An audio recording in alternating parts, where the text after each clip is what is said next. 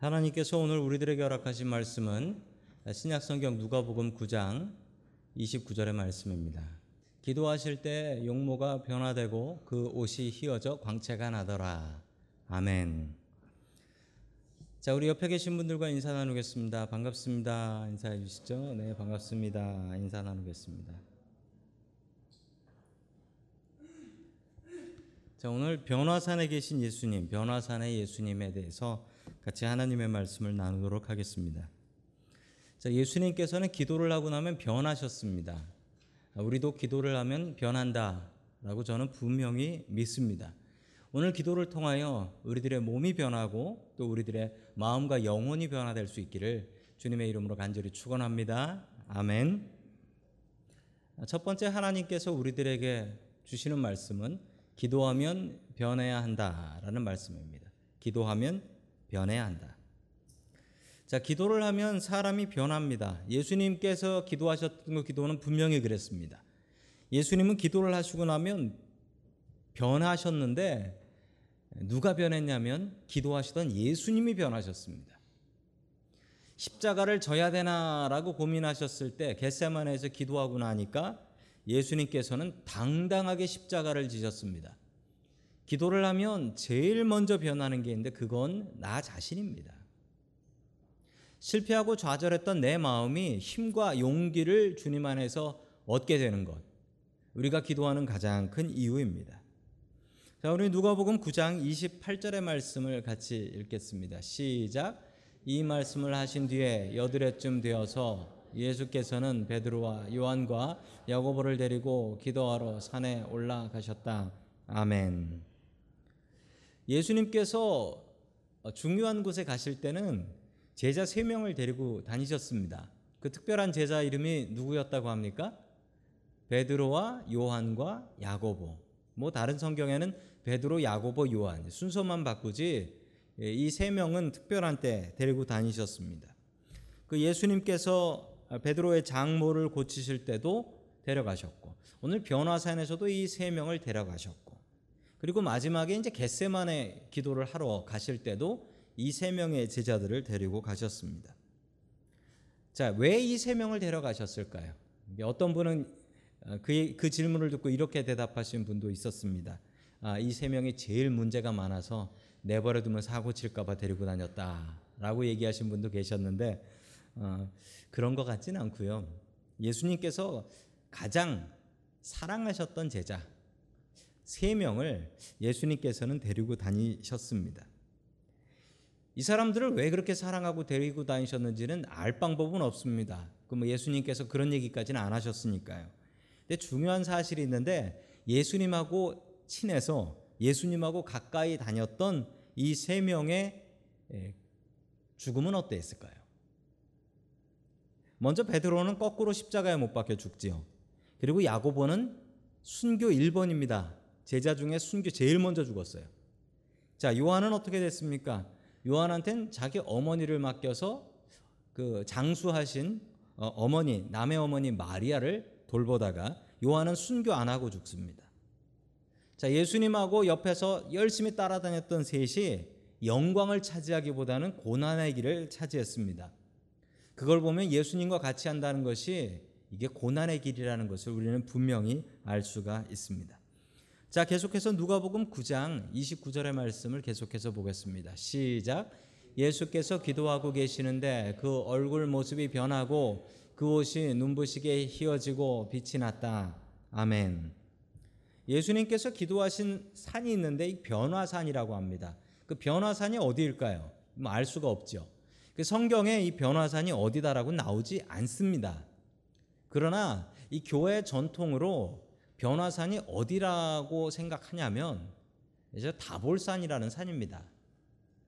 저게 다볼산인데요. 왜 다볼산이냐면 저 주변이 이스라엘 평원이어 가지고 저기 다 평지예요. 그래서 저 위에 올라가면 다 보인다. 그래서 다볼산이래요. 참 한국 사람 믿음 생활하기 좋죠. 그래서 다볼산이래요. 다 보여 정말 저기 올라가면. 자 지도에 보시면은 다볼산이 바로 저기에 있습니다. 높은 지역이 아니기 때문에 저기에 있는 다볼산은 저 위에 올라가면 정말 평지가 잘 보이는 곳이죠. 저기가 예수님께서 기도하셨던 이 변화산이다라고 생각하고들 있습니다. 예수님께서는 기도하신 후에 변화가 되셨는데 어떻게 변화가 되셨냐면 막 얼굴이나 이 몸에서 빛이 나더라라는 거예요. 빛이 나더라. 자, 얼마 전에 일식도 있었고 월식도 있었습니다. 화면에 보면 달 사진이 있죠. 달입니다.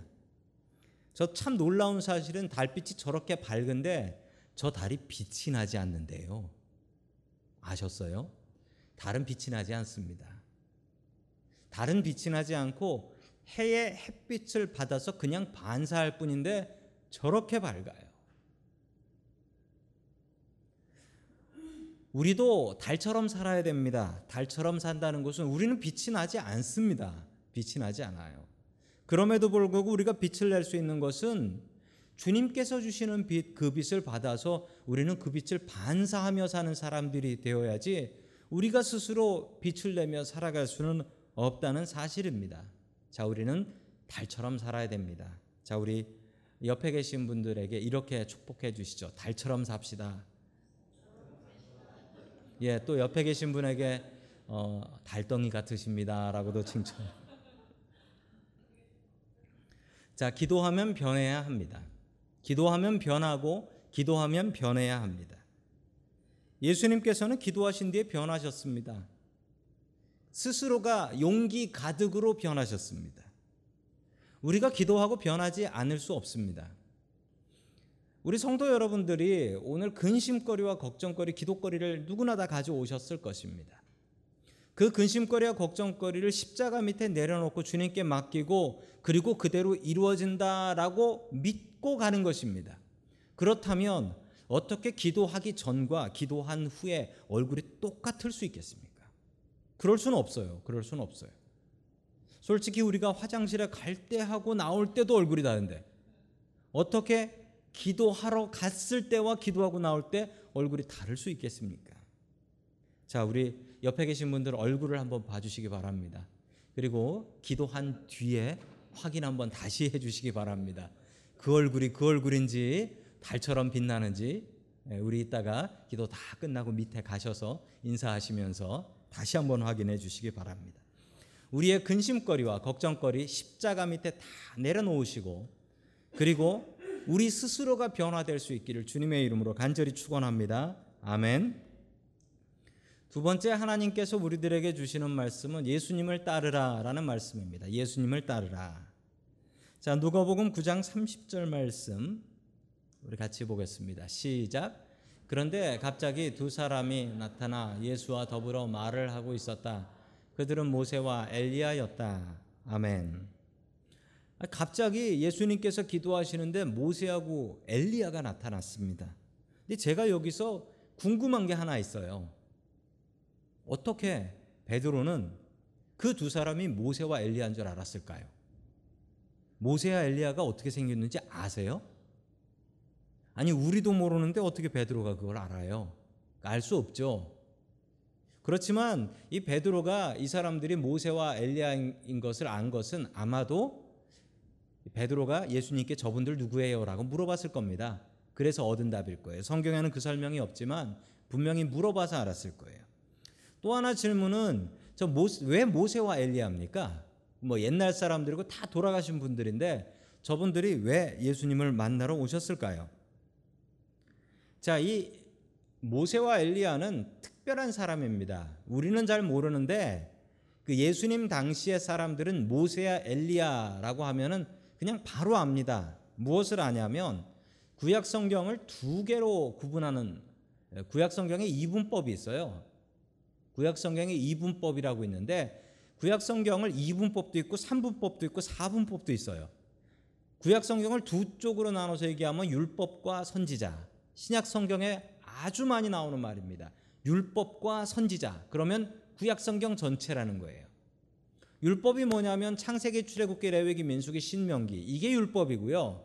선지자는 뭐냐면 이사야부터 시작하는 예언서 이 두 개로 구분하는 겁니다. 자, 율법과 선지자라고 하면은 구약 성경 전체라는 뜻입니다. 자, 모세와 엘리야라고 하면 뭐냐면 모세는 율법을 받아서 기록한 사람, 율법의 대표 모세. 엘리야는 누구? 선지자 중에 엘리야 같은 능력자가 어디 있었습니까? 없었죠. 자, 선지자의 대표는 엘리야였습니다. 즉 예수님께서 모세와 엘리야를 만났다라는 것은 예수님께서 구약 성경의 대표들을 만났다라는 것입니다. 구약 성경의 대표들. 자, 그리고 그들이 했던 이야기, 그들이 하고 싶은 이야기는 무엇일까요? 자, 누가복음 9장 35절 말씀 같이 보겠습니다. 시작. 그리고 그림 속에 소리가 났다. 이는 내 아들이요 내가 택한 자다. 너희는 그의 말을 들어라. 아멘. 이 모세와 엘리야가 간 뒤에 하늘에서 소리가 났고 하늘에서 하나님께서 내신 소리예요. 내 아들이고 내가 택한 자니까 그의 말을 들어라라고 명령하셨습니다. 즉 이 얘기는 뭐냐면 예수님께서 만나신 모세와 엘리야는 구약 성경이에요. 사람이 아니라 구약 성경인데 이 구약 성경이 말했던 하나님의 아들 메시아 구원자가 바로 이분 예수님이다. 그래서 돌아가신 모세하고 엘리야가 살아나 가지고 다시 예수님을 만나고 간 것입니다. 제자들 보라고. 제자들 보고 예수님의 말씀 제대로 잘 따르며 살라고. 저는 목회하고 설교하면서 원칙 하나가 있습니다. 제 원칙 하나는 설교는 하나님의 말씀을 증거하는 거다. 내가 공부하고 내가 배운 얘기 하는 게 아니고 내가 책 읽은 얘기 하는 게 아니고 설교는 하나님의 말씀을 증거하는 것이다. 특별히 예수님의 말씀을 증거하는 것이다. 라고 저는 분명히 믿고 그렇게 말씀을 전하고 있습니다. 우리가 따라야 될 길과 따라야 될 말씀이 바로 예수님이기 때문에 그렇습니다. 우리는 오직 예수님의 말씀을 따르는 사람들이 되어야 합니다. 성경 전체의 말씀들이 너무나 중요하지만 그 중에서 더욱더 중요한 말씀이 있다면 그것은 예수님의 말씀입니다. 하나님께서 분명히 말씀하셨습니다. 내 아들이요 내가 택한 자니 너희들은 그의 말을 들으라. 예수님의 말씀 듣고 그 말씀대로 따라가는 저와 성도 여러분들 될 수 있기를 주님의 이름으로 간절히 축원합니다. 아멘. 마지막 세 번째로 하나님께서 우리들에게 주시는 말씀은 어, 머물지 말라라는 말씀입니다. 머물지 말라. 자, 누가복음 9장 32절의 말씀을 같이 보겠습니다. 시작. 베드로가 그 일행은 잠을 이기지 못해서 졸다가 깨어나서 예수의 영광을 보고 또 그와 함께 서 있는 그 사람을 보았다. 아멘. 자, 여기서 좀 코미디 같은 일이 벌어집니다. 이게 뭐냐면 베드로와 야고보와 요한이 잤어요. 예수님께서 기도를 하시는데 이 베드로와 야고보 요한은 겟세마네에서도 그렇고 잤어요. 혹시 이 사람들이 왜 잤는지 아십니까? 왜 잤냐면 예수님께서 기도를 오래 하셔서 그렇습니다. 가족 중에 기도 오래 하는 분이 있는 분들 계실 거예요. 예, 혹시 뭐 어머니나 아버지나 기도 오래 하는 분, 그분들의 가족은 좁니다. 졸아요. 전 알아요. 저희 어머니가 그렇게 기도를 오래 하셔가지고 저녁 때 교회 기도하러 가시면은 그냥 저 혼자 와야 돼요. 처음엔 기다렸는데 기다려봐야 소용 없더라고요. 이 제자들이 졸았던 이유는 예수님께서 기도를 너무나 오래 하셨기 때문에 좋은 겁니다. 잠깐 기도하고 일어나셨으면 뭐 제자들이 졸았겠습니까? 어차피 예수님 기도하시면은 뭐 날밤 새서 기도하시니까 어쩔 수 없다. 그러고 잤던 겁니다. 자다가 깼어요. 깨서 보니까 뭐 알지도 못하는 사람 둘이 서 있는 거예요. 그것을 보고 나서 분명히 이 베드로는 가서 저 두 사람 누굽니까 물어봤을 겁니다. 그리고 이분이 모세와 엘리야다라고 얘기를 듣고 나서 엉뚱한 소리를 합니다. 원래 자다 일어난 사람들이 엉뚱한 소리들을 해요. 그 예배 때도 그래요. 그 자다가 일어난 사람이 아멘을 하더라고요. 깨 있다라는 증거죠. 나 안 존다라는 거죠. 그러니까 아멘 할 얘기가 아닌데. 자, 누가복음 9장 33절의 말씀 계속해서 보겠습니다. 시작. 그 두 사람이 예수에게서 막 떠나려고 할 때에 베드로가 예수께 말하였다. 선생님, 우리가 여기서 지내는 것이 좋겠습니다. 우리가 초막 셋을 지어서 하나는 선생님을, 하나는 모세를, 하나는 엘리야를 모시겠습니까? 베드로는 자기가 무슨 말을 하는지도 모르고 그렇게 말하였다. 아멘. 말씀드렸죠? 자다 일어난 사람은 엉뚱한 소리를 한다. 안 잔 척을 해야 되기 때문에 엉뚱한 소리를 하고 있는 겁니다. 이 왜 엉뚱하냐면 예수님하고 모세하고 엘리야는 레벨이 맞지가 않아요. 그래서 초막 텐트를 만든다고 하면 뭐 예수님만 위해서 하는 것도 아니고 예수님하고 모세하고 엘리하고 똑같은 사람으로 그냥 취급해 버린 거니까 틀렸어요. 자, 지난주 설교 말씀과 화면에서 보셔서 아시지만 이 초막이라는 게 뭐냐면 이스라엘은 텐트가 아니고 초막은 텐트가 아니고 그 팜트리 종려나무 가지 같은 것을 이렇게 만드는 집입니다. 그걸 왜 만드냐면 이 베드로의 생각은 집 져드릴 테니까 어디 가지 마세요. 여기 있는 게 좋습니다. 어디 가지 마세요. 그래서 초막을 짓겠다라는 겁니다. 지금 이 상황이 너무 좋고 이 상황이 너무 은혜가 넘친다라는 거예요. 그러니까 어디 가시지 말고 이 상태를 유지하자는 겁니다.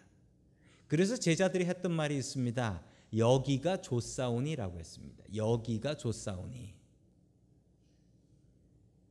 자, 여기가 좋사오니라고 할 수 있으면 참 좋습니다.